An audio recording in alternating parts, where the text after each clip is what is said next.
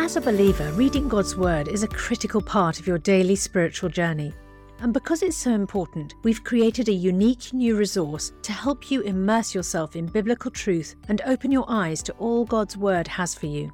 It's a free PDF download called The Word One to One that takes you on a guided journey through John chapter 1. With biblical text and short commentary, each page provides insights that will strengthen your faith in an easy to read guided format. There's truly no other resource like this. Download your free PDF copy today at premierinsight.org forward slash resources. That's premierinsight.org forward slash resources.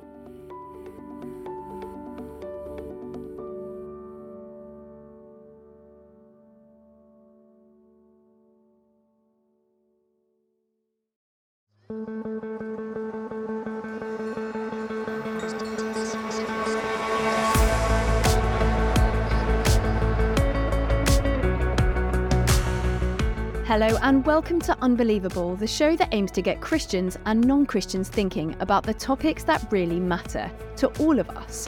Today, we are talking about another important topic, and we would love to hear your thoughts on this, so do get in touch by emailing unbelievable at premier.org.uk. But for now, let's jump in on today's discussion.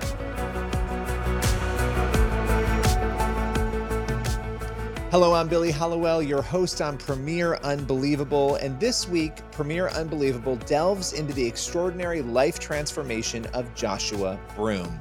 We are going to unravel the tale of a man who reached the pinnacle of fame and fortune in the adult film industry, only to be left empty, broken, and yearning for something more.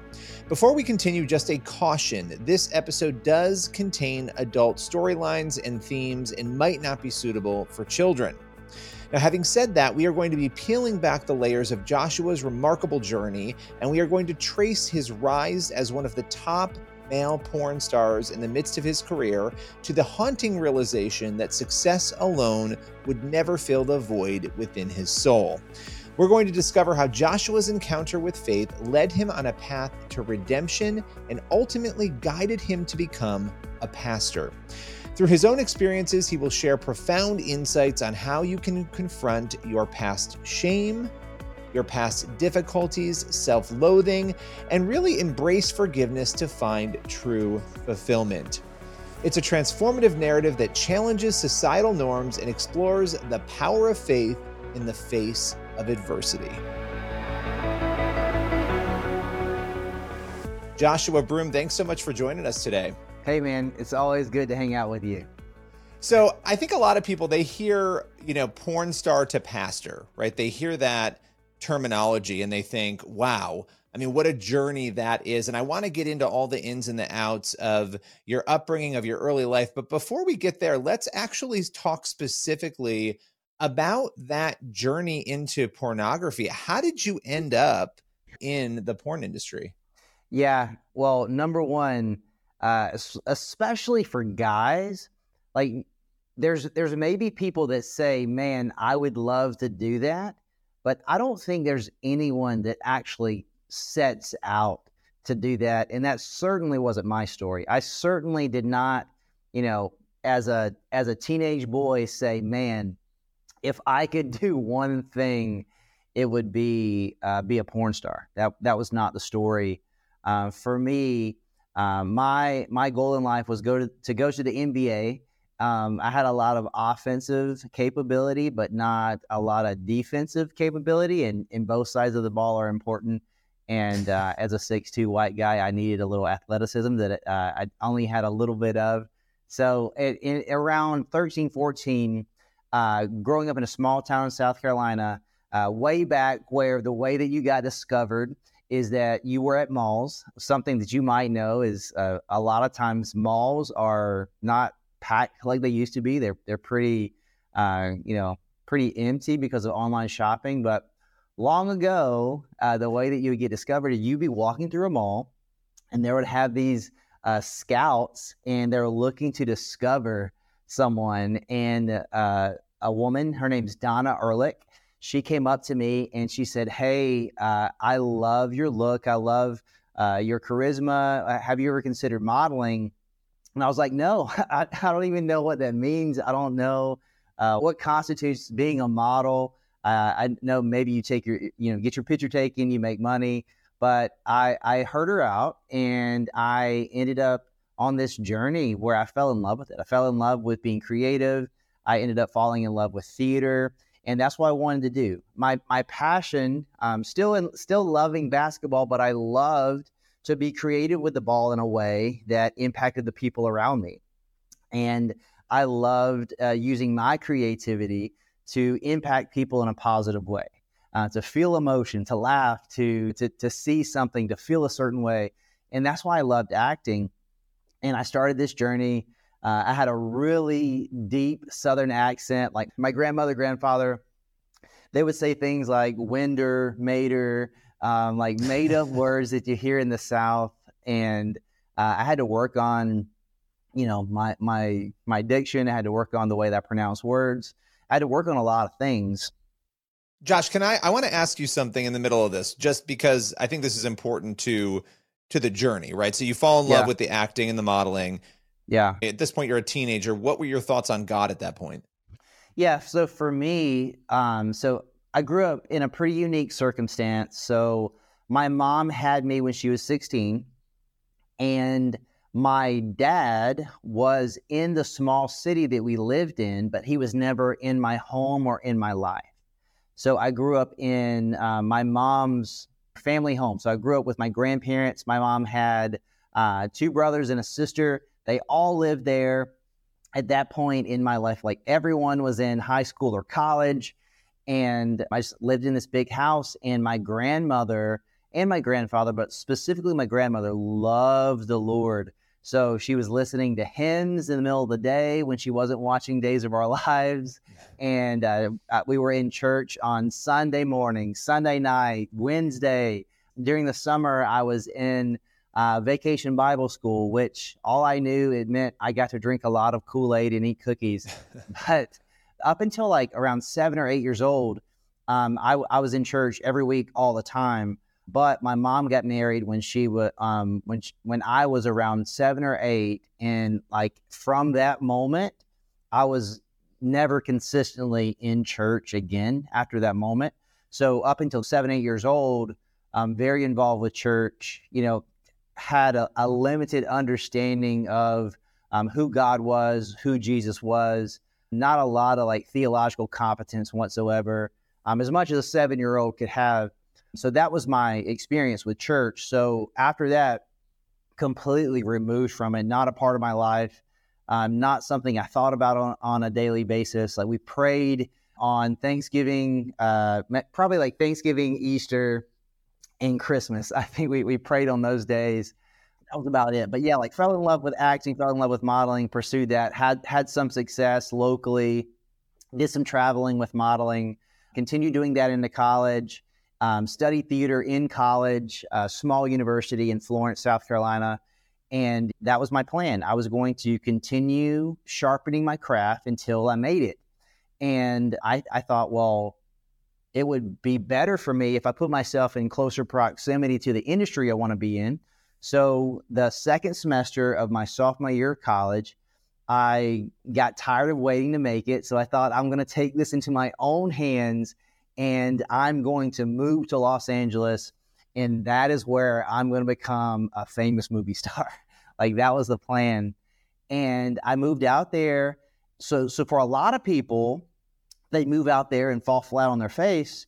Um, for me, I met the right people and I ended up getting an agent. And, you know, I, I already had some of the things that people didn't have. Like I already had comp cards. Um, those exist predominantly um, digitally now, but back in the day, uh, you had these physical comp cards where it had like a headshot and three action shots on the back. And then for acting, you needed to have a reel and it was just pretty much you know either a monologue or, or different excerpts of, of certain things that you've done. It's like really your resume. And i had those things. So i started getting opportunities. I signed with um, i had representation regarding modeling and acting. Um, so I, I mean things were looking you know pretty good. And then just being in los angeles specifically being in west hollywood very expensive. So like most people while i'm chasing my dream i've got to pay my bills And I did that by getting a job at a restaurant. And this restaurant was in the middle of West Hollywood on Sunset Boulevard. Celebrities there all the time, literally to get hired to work there. You didn't show a resume, you showed a headshot. It's like if you had a headshot and you had a personality, you had a job. So that was the requirements to work there. And while I'm working there, there's three girls that walk in. They sit down. They're pretty girls. They were dressed a little provocatively, but um, I go over and I'm gonna, you know, use my southern charm. Maybe you know, try to get their number. Uh, maybe you know, get a tip or whatever. And very quickly in the conversation, they ask, "Hey, uh, have you ever considered acting?" And I was like, "Yes." Here's an opportunity. Um, they're going to introduce me to a casting director. They're working on a project because more often than not, in pretty much every facet of life, you might could have the credentials, you might have the experience, but more often than not, it relationships are the catalyst for like you making it. And I thought like, okay, maybe this was an opportunity to have, you know, a conversation with these girls and they were working on a project or it's going to be advantageous for me in some way. Um, but they're like, no, we're we're talking about porn. What went through your mind when you heard that word the first time in that restaurant? Yeah, I mean, it was it was almost like, to be honest, I was like, I was surprised they said it like th- they didn't say it like under their breath. You know, like it was like it was like there was this normalcy about it that was shocking to me. It's like you know, if like even to this point, like you, if someone's wa- like if you walked by someone that was watching porn, like you, or, or you were looking at something you wouldn't, you know, want anyone to see, you would put the phone down or you would whisper, you know, about something like that.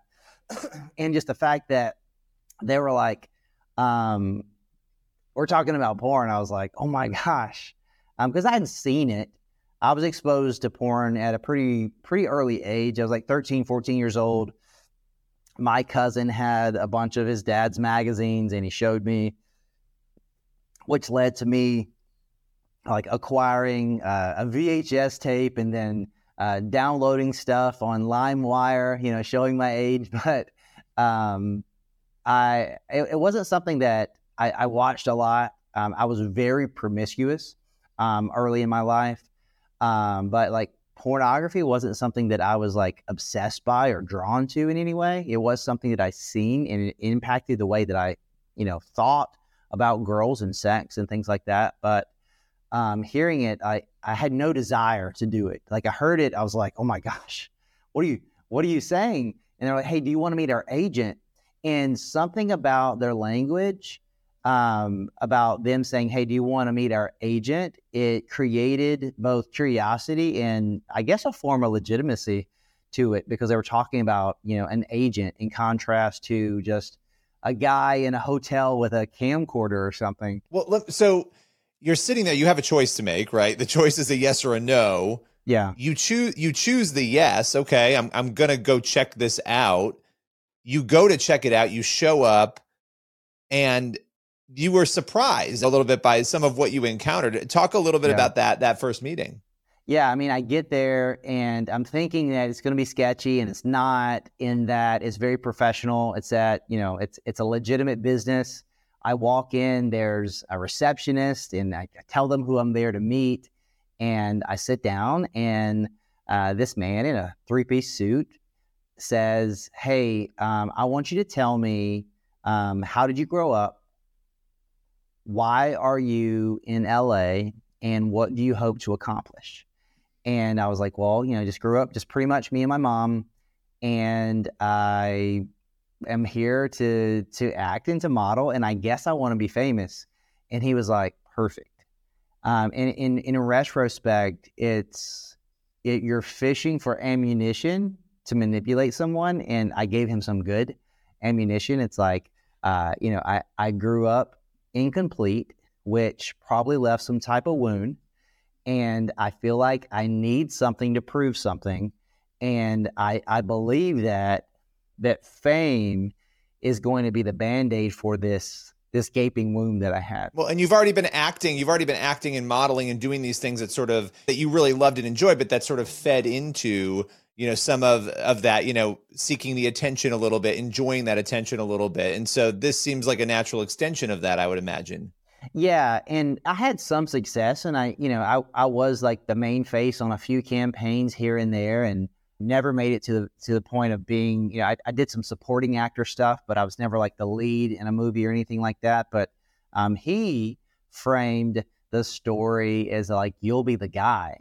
You know the fact that you are a good looking guy and you've got acting experience in the pornography industry it's it's shifting towards parroting all these movies and acting is going to be a really important asset for you. So um, if you can do the job you'll be the guy so his money fame notoriety all these things and uh, those are the things he promised me and i think those are the things that kind of I used to justify doing the thing that I knew was not good. I knew it wasn't something that I didn't want to do it.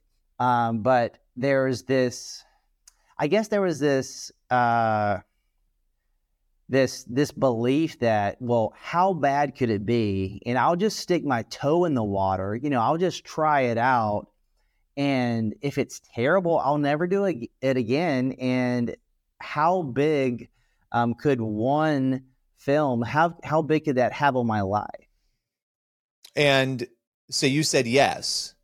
Yeah, so I said yes, and then uh, you you go through the process where um, they send you to a standardized testing facility. So there's a lab in the valley that everyone goes to um, which was reassuring to to some to some extent that you know they they tried to decrease as many variables as possible. You know, where everyone's going to get tested at the same facility, utilizing the same process, um, utilizing the same guidelines.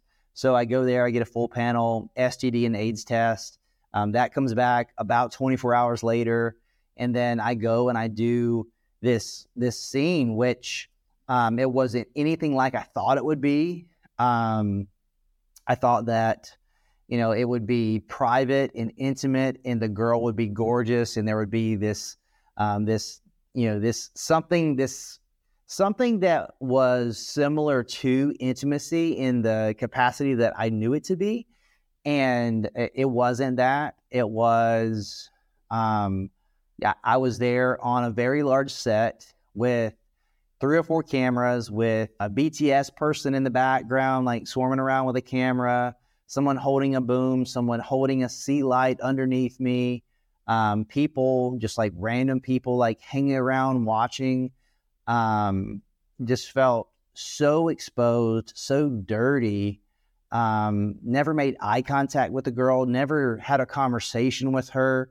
Um, the only thing I knew about her was um, her name because before you do the scene, you you sign the fact that you've seen two copies of her ID and her name.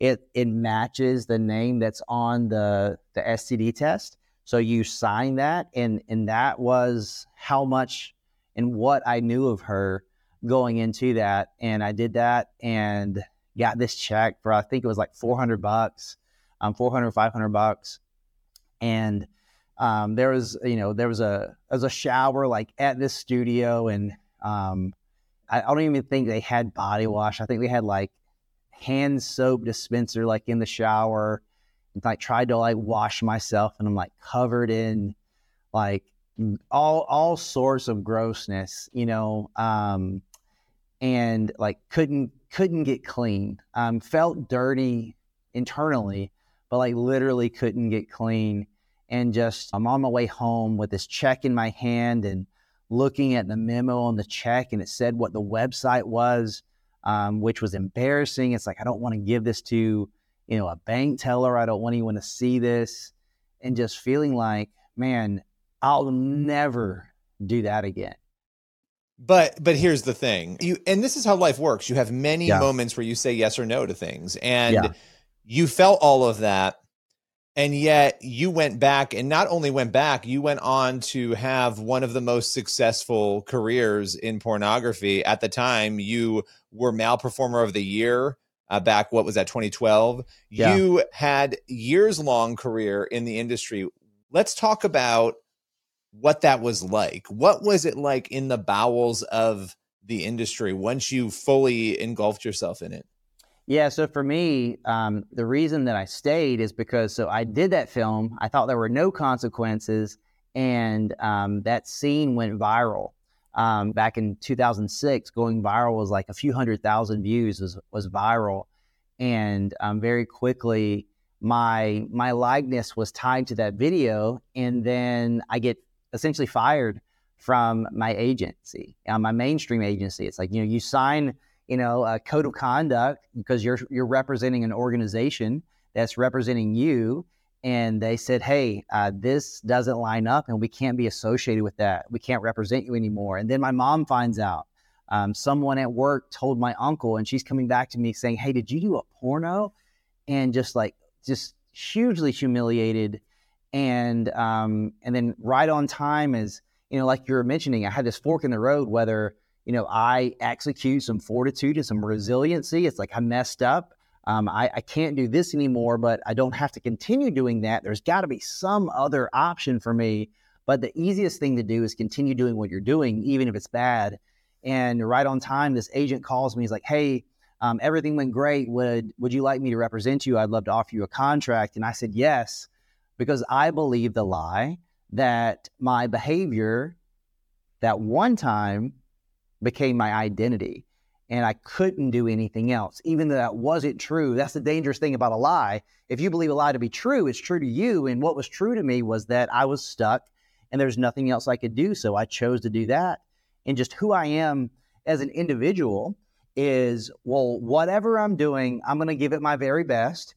And I'm going to do it to the millionth degree, whether it's playing fantasy football or eating wings or harassing you, whatever it is, you know, just being your friend. Like all I know is this is who I am and this is how I'm going to do things. So um, I, I took being a porn actor seriously. And the way that I found success was doing the little things. I knew directors' names. I showed up on time. I knew my lines. I took things seriously. I, I did what I said I would do. And that seems crazy, but in that industry, that was not happening. So I was tremendously respected and trusted. And that's why I had so much success. And that's why I was able to work so much. But in the middle of that, in the belly of the beast, man, every day was darker because more people started to associate me with this pseudonym, this stage name. And, um, you know, people started recognizing me and I started working more and, and, and, and then I started really just separating myself from reality because I was doing 20, 25 movies a month, scenes a month. So it didn't really leave time to do anything else. So that became completely my identity, my reality.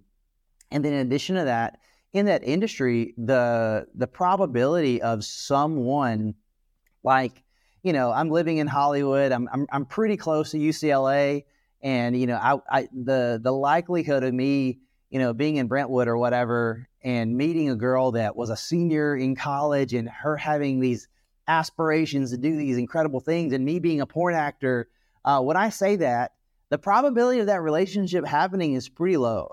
You know like someone's not going to want to date me. Like sure i could have flings and this and that but like having a relationship having someone that you could do life with like no one outside of the industry is going to want anything to do with that. And you end up dating people within that industry and that's what i did. So i was dating someone in that industry and you you try to normalize things as much as you can. I'm going to work.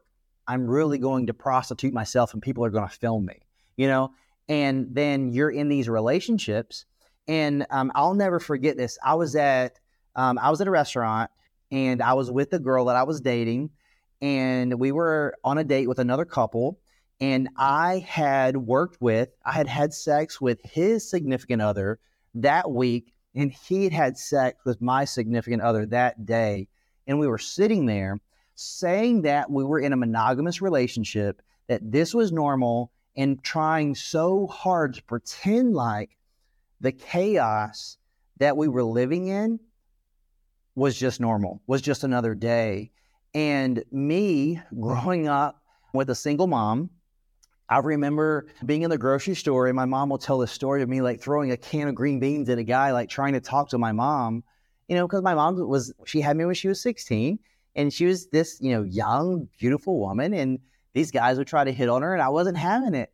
And I grew up a, a jealous kid trying to protect my mom. And I was still a jealous kid, um, you know, in these relationships. So someone that So, was internally Josh, jealous. I got to pause you on this. I want, we have to go to a break, but I want to Okay. come back and I want to dive into this because I want to talk about your escape out of porn. And so we're Yeah. going to get into that in our next segment. You are listening to Unbelievable. I'm Billy Hallowell, and we're talking to Joshua Broome, an ex porn star who escaped the industry and found faith. We need to take a quick break now, but don't forget if you want to reach out to us, you can do so by emailing us at unbelievable at premier.org.uk. And we'll be back in just a moment.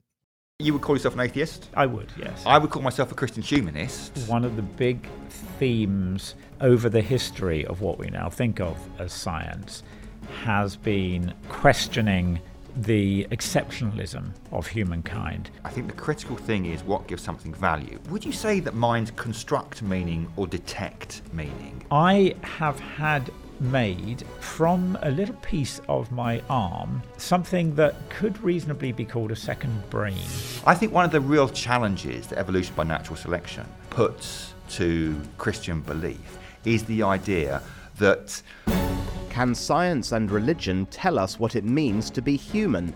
The Big Conversation, Episode 3, sees Christian author Nick Spencer and atheist science writer and broadcaster Philip Ball debate this fascinating question. Sign up now at thebigconversation.show and you can watch this episode a whole week early from the 30th of June instead of waiting till the 7th of July. And you'll also get hours of exclusive bonus video and ebook content from across all five seasons of The Big Conversation. That's thebigconversation.show.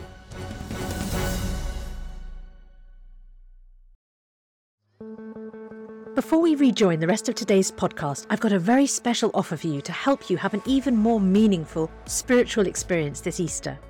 As you know, N.T. Wright is without doubt one of the greatest Christian thinkers and apologists of our time. And some of Tom's answers to questions about Jesus' death, resurrection, and return are some of the most poignant and thought provoking. That's why we've created a brand new downloadable devotional resource that's perfect for the Easter season featuring these questions and Tom's answers. This five day devotional journey titled Jesus' Death, Resurrection and Return is only available to friends like you as our thanks for your gift today. And remember, your support is truly critical to help keep resources and podcasts like Ask NT Wright Anything and Unbelievable going strong, because this ministry is completely funded by friends like you.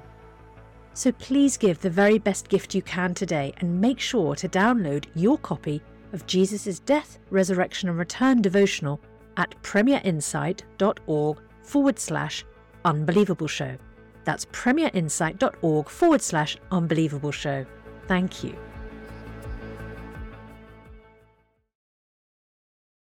Welcome back. I'm Billy Hallowell, your host on Premier Unbelievable. We're talking here about adult themes, pornography, and my guest is former award winning porn star Joshua Broome, who is now a pastor in ministry. Josh, you were telling a story that is just so mind boggling to me of being in this restaurant with your significant other, the other couple, you're all in the industry together, and the things from your childhood that came into affect you and really lead you into some of the decisions you made. It's an important precursor to what we're going to discuss next. So I'm in a restaurant. At this point, I've been in the porn industry probably three, four years. Um, was in the industry a total of six years. Um, so I've, I have a name for myself. I have had had some success, and I'm sitting at this dinner. I'm dating this girl. We're in this other couple. We're all in the industry. I had had sex with um, his significant other in a film, and he had had sex with my significant other um, that day. So my, this, you know, earlier in the week with his girlfriend, um, that day with mine, and we're sitting there saying that we're in monogamous relationships, pretending like all this is normal. It's just work. It's not a big deal. Growing up with, you know, a young single mom trying so hard to defend her and being this jealous kid and still being this jealous kid in the porn industry, pretending like things were one way and inside, screaming inside, knowing how I truly felt. And the thing is for everyone in the industry. Uh, you're screaming inside and you're uncomfortable and you feel some sort of way, but then you scream so long and you squirm so long and you um, you just adapt to this level of discomfort and this this level of shame, and it just becomes who you are, and you just become okay with it. And the reason that I stayed in the industry for so long is that I truly believed that I was dirty. I should be ashamed of who I am because of the things I've done. This is this is my life. This is who I am. Uh, this is just who I am, and there was no escape. And here you are. You're making tons of money. You've got money, you've got fame, you've got all the accolades and success that the world would say, wow, this guy has made it. On paper, you had made it. And yet, here you are describing total dysfunction and a dysfunction that without a doubt has an impact on your heart and your mind. And you spend years in the industry, you win performer of the year. You are very literally the most famous porn star at the time. Yeah. And yet you are incredibly miserable, seeking to even end it all and you hit a breaking point. This is a really incredible story. This breaking point that you hit um, yeah. and how a bank teller fo- you know folds into that. Tell us that story. Yeah i mean if you are this broken person that's a, that's desiring you know to feel loved if i give you a million dollars that might feel good but you don't feel loved. So there, there's nothing thing that you can obtain on your own to fix what's wrong in your heart. There's no relationship, there's no level of success, there's no amount of money. Um, so that's what I was beginning to realize. I had a spreadsheet. You know, growing up, um, I, I, had everything I needed, but we did grow up in government housing and I, I didn't have as much money as the kids around me. And I thought, well, if I had enough money, I'll be happy. So I had this spreadsheet and I was tracking it. And literally, uh, once I made a million dollars on that day, all my problems would go away. I made the money, it didn't work. I thought, well, okay, I've won I won 18 different awards over the time I was in the industry, but I got nominated for Male Performer of the Year um, three years in a row. And on the third year, uh, I won it. So I thought if I won the award, it's like, you know, everyone in the industry and all the studios, they voted me to be the best. I'm the guy. I thought that would make me happy, and it didn't work. And from that point, once I won that award, I started spiraling out of control because I thought that it would alleviate my problems, but it actually deepened it deepened my depression. It amplified my anxiety. It I was more confused than ever because I thought these things would solve my problems and they made them worse because when you get the thing that you think is going to make everything all right and it doesn't work, you're just overcome with despair. And I was at a point where it's like, well, I don't want to keep doing what I'm doing and I don't see another path. No one's going to hire me, no one's going to marry me. There's no way that I could do the things that I long ago desired to do in my life and I thought, well, if if this is what life is going to look like, I don't want be part of it. So I made a plan to take my life. And as I I did one last movie, it was filmed in Atlanta, and I, you know, flew back to to LAX, and on that plane, I decided I was going to take my life, and I go back to where I was living, and I I, I had a plan, and I was going to execute that plan, but there was this like there was this like big cashier's check that was just like driving me crazy in my pocket. And I, and I took it out and I looked at it and I saw the disgusting memo of what it, what I was paid for. And I was like, well, this, this money can't go to waste. Um, I'm going to go put it in the bank. And um, I went to go deposit the check. And, and normally I would do ATM or Dropbox, anything to avoid the reality of, hey, here's this money to put in my bank account for me being filmed to have sex with people. Like I didn't I didn't want to deal with that. But in that moment I didn't care. I was like, I, I'm I'm gonna die today. I could care less. And I and I go through, you know, there's no one in line, so I just go up to the counter. I hand her the check. She says, "Do you have your you know account number?" No. Swipe my card. She does the information. I sign the thing. She gives me a receipt, and as she hands me the receipt, I go to walk away, and then she says, "Joshua, is there something I can do for you?" Joshua, are you okay? And it gives me chills just thinking about it because what she didn't know was that I'd stopped talking to my mom. I'd stopped talking to my brother. I'd stopped talking to my friends. And everyone that was in my life was calling me by my stage name. Joshua hadn't been uttered or even thought of by me in over a year. You had become yeah. this identity that you portrayed on the screen. And then she says your real name and it shatters yeah, that just, like, false just, like, reality. me out of it. You know, just like and what I felt was specifically the the pride and the shame that caused me to run from the accountability of my mom because my mom never relinquished I love you but you're better than this. There's something else that you could be doing. You're talented you're smart there's something else you could be doing with your life. You don't have to do that. I love you. Please do something else. So she never wavered from that. I love you, but what you're doing is wrong and there's something better for you. So you hear that and you're faced with two decisions. Push that person away or hear them out and do something about it. And everyone that was not patting me on my back, I pushed them away. And I had people patting me on my back to my detriment. And in that moment, I just, I, I woke up to the pain of robbing my mom from just simply knowing I was okay. And I run back to my place and I call her. There's a phone call full of snot and tears. And uh, again, she says, I love you. Please stop doing this. And then she says, just come home. And I was like, okay. So I, I called my agent. Uh, I called everyone I needed to call. Um, I was in an agreement with a studio. I, I called. I was like, whatever I need to do to break this agreement whatever I need to do. And I called my PR person, put out a press release. I quit, I retired, whatever. I'm out of here. I'm done. And I run for my life. Instead of taking my life, I run for my life. And for two years, I you know, deleted my social media. I covered up my tattoos. I did everything I could to run from the person I was. But the problem was, I was one Google search away from my biggest mistakes. and I, I couldn't get away from that. And the way that content works is like I was still coming out, you know, and it looked like I was still in the industry when I wasn't. But what was that like to try to start fresh and to constantly have people recognize and remind you of the past you were trying to flee from?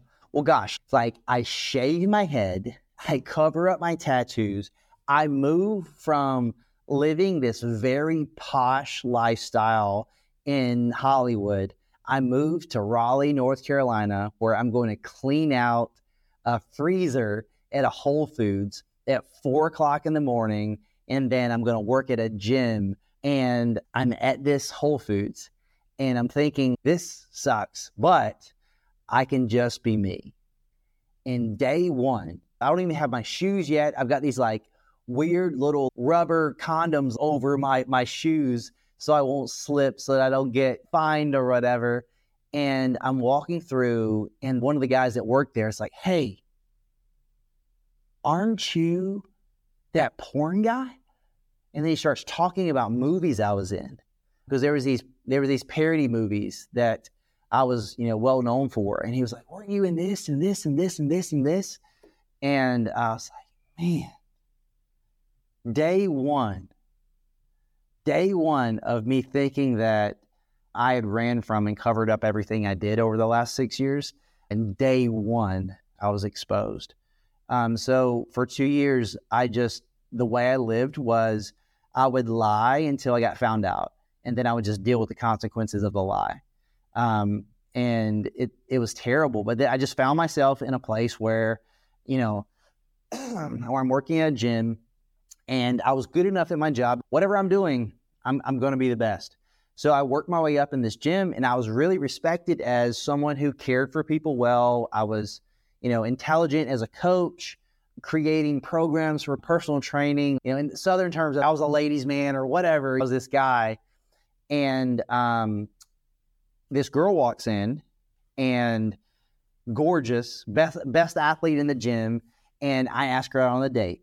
Um, probably not with good intentions, but you know, like I, I walk up to her and ask her out on a, on a date, and she says no, and I was like, "Dang," you know, and um, she she eventually she's like, "Okay, we can go for a run," and I was like, you know, not not a big long distance runner, but I will run with you, and we go for this run and I get there early and I'm waiting for her to get there on this run. And there's something, there's this voice in me. I feel like it was like a combination of the Holy Spirit and my mom in my head. And it's like, don't you lie to that girl. Don't you dare lie to that girl. Don't you hurt that girl. And I was forthcoming with her. So before the run even started, um, it quickly, you know, it, it just turned, it stayed a walk. And I said, hey, um, I've done a little bit of porn. She was like, Excuse me? And I was like, All right, well, let me, you know, man up, tell the whole truth. And I did. I told her everything. And at the end of that, she was pretty flabbergasted, like, didn't have anything to say, um, processing what she had just heard. And then she kind of like plants her foot and looks me in the eye and says, You know what? A person's not defined by the worst thing they've ever done and a person's not defined by wow. the greatest thing they'll ever do. God defines who a person is. Do you know God? And I was I I was really good at the the first date mask. I don't know who I am, but I'm going to be whoever you want me to be so that you will like me. So I'm like, yeah, cosmological argument. Yes, I know God. Da da da da da. And then she asked me simple things what's your time with Jesus look like? What's God doing in your life? You know, are you part of a community anywhere? And I was like, that sounds weird. And no, I, I, I, I don't know what you're talking about. So if what you're talking about is that, I don't have that. She's like, well, I've been following Jesus since I was in seventh grade. My family is all Christian, and I'm not perfect by any means, but Jesus and my relationship with Him is the foundation of all that I do.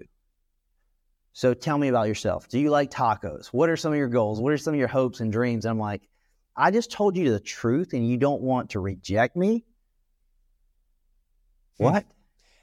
And not only does she not want to reject you, she's providing for you the antidote to all of the things that you were struggling with the shame, you're running yeah. from the past. She invites me to church, and I go into this church and I hear a message of hope. and what I hear is that that we're all broken and in need of saving. You know, Romans three twenty three says that um, you know that we've all sinned and fall short of the glory of God, and then Romans six twenty three says that the wages of sin is death. The reality is that we've all lied, lusted, stolen something. We've been greedy. We've done something that makes us imperfect, and God is holy and perfect and that's his standard. So if we fall short of his standard, the wages of that, the cost of that is separation from him. So if we're separated from God and we're all guilty and we're all impending this eternal death, this separation from God, we need a bridge to get back to him that we can't build on our own because we're imperfect. Well, Jesus, being fully God and fully man, comes into this world. He lives a perfect life. He faces temptation, yet never sins. And he goes to the cross and he dies but he chooses to die. Why? Why would he do that?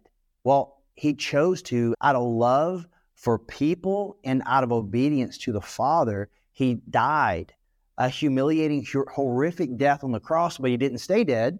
On the third day, he rose from the dead, authenticating his identity. He is, in fact, the Son of God, the one who takes away the sins of the world. So I'm going to put my trust in the guy who rose from the dead and is seated on the right hand of God, at the throne, I realized that, okay, I need something that I don't have that I can't provide myself. That thing that I needed was a relationship with God. And the only way to that was a relationship with Jesus through putting my faith in Him. And in that moment, that solidified the understanding that, man, this Father that I thought I desperately needed to feel like I mattered, I actually do have and he loved me so much that he sent his one and only son into this world so that if I believe in him, I won't perish. I won't continue this life of despair. I can experience eternity now and forever with him because he, in fact, does love me and he is a good father. And that and that message transformed your life. Not only yeah. did it transform your life, you became a Christian, you then became a pastor, yeah. which that is the part of the story I think is so shocking because your story involves so much shame and pain and hiding. How do you think Jesus sees you now? Yeah, well, that's the beauty. The the way that Jesus sees me now is the way that he always saw me um, as his creation. I, I, I was created by God for God, but to know God I need to know Jesus. And through knowing Jesus and putting my faith in him, I can come into a, a right understanding of who I am, that I was created in the likeness of God. I, I was created by God to know him, and I have gifts and talents and a purpose and a plan for my life. And they're not random. It was all intrinsically de- designed on purpose for purpose for me individually. God knows everything about me and He has a plan for my life and He's given me things to long for in my heart and passions to have to pursue them, not for my gain, but for His glory. Well, I have to pause you there because the lies that you believed when yeah. you were going to take your life, when you were in the industry and you were ready to end it all, and you thought there was no hope, nobody will ever marry me, I will never have a job, I'll never have kids, I'm worthless all of those lies have been proven lies. You look at your life now, you're a father, you married that woman who yeah. took you to church that day. Yeah. And you've got a family. And not only do you have a career and a job, you have a ministry where your story is changing people's lives. What does that tell other people who are struggling right now and believing similar lies in their lives? That's the thing that I want people to know most. Regardless of what you did, or regardless of what was done to you, because both things are trauma. And those traumas, they often define the way that you see yourself and they define the way that you see not only the world, but you in the world going forward. You see yourself through the abuse, you see yourself through the mistake, you see yourself through the shame.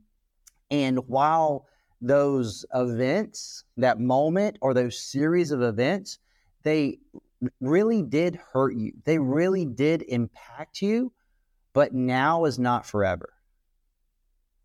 Now is not mm. forever. And if you give your life to the one who made you, you actually gain a new life, a new purpose. Um, I love the way that Tim Keller talks about this in A Reason for God. I think it's like chapter 11 or chapter 12, where he's talking about if you cling to the fact that my identity is in me being a parent, and if I fail at parenting, I lose my reason for existence. The only thing that you can cling on to that's greater than you, that supersedes any other form of reality, is that there's a God that loves you to the extent that he sent his son into this world to die for you, to pay for your sins so that you could be made right with God. There is something that's hmm. bigger than you, that is sovereign and loves you and desires good things for you. And until you know him, nothing else will satisfy you.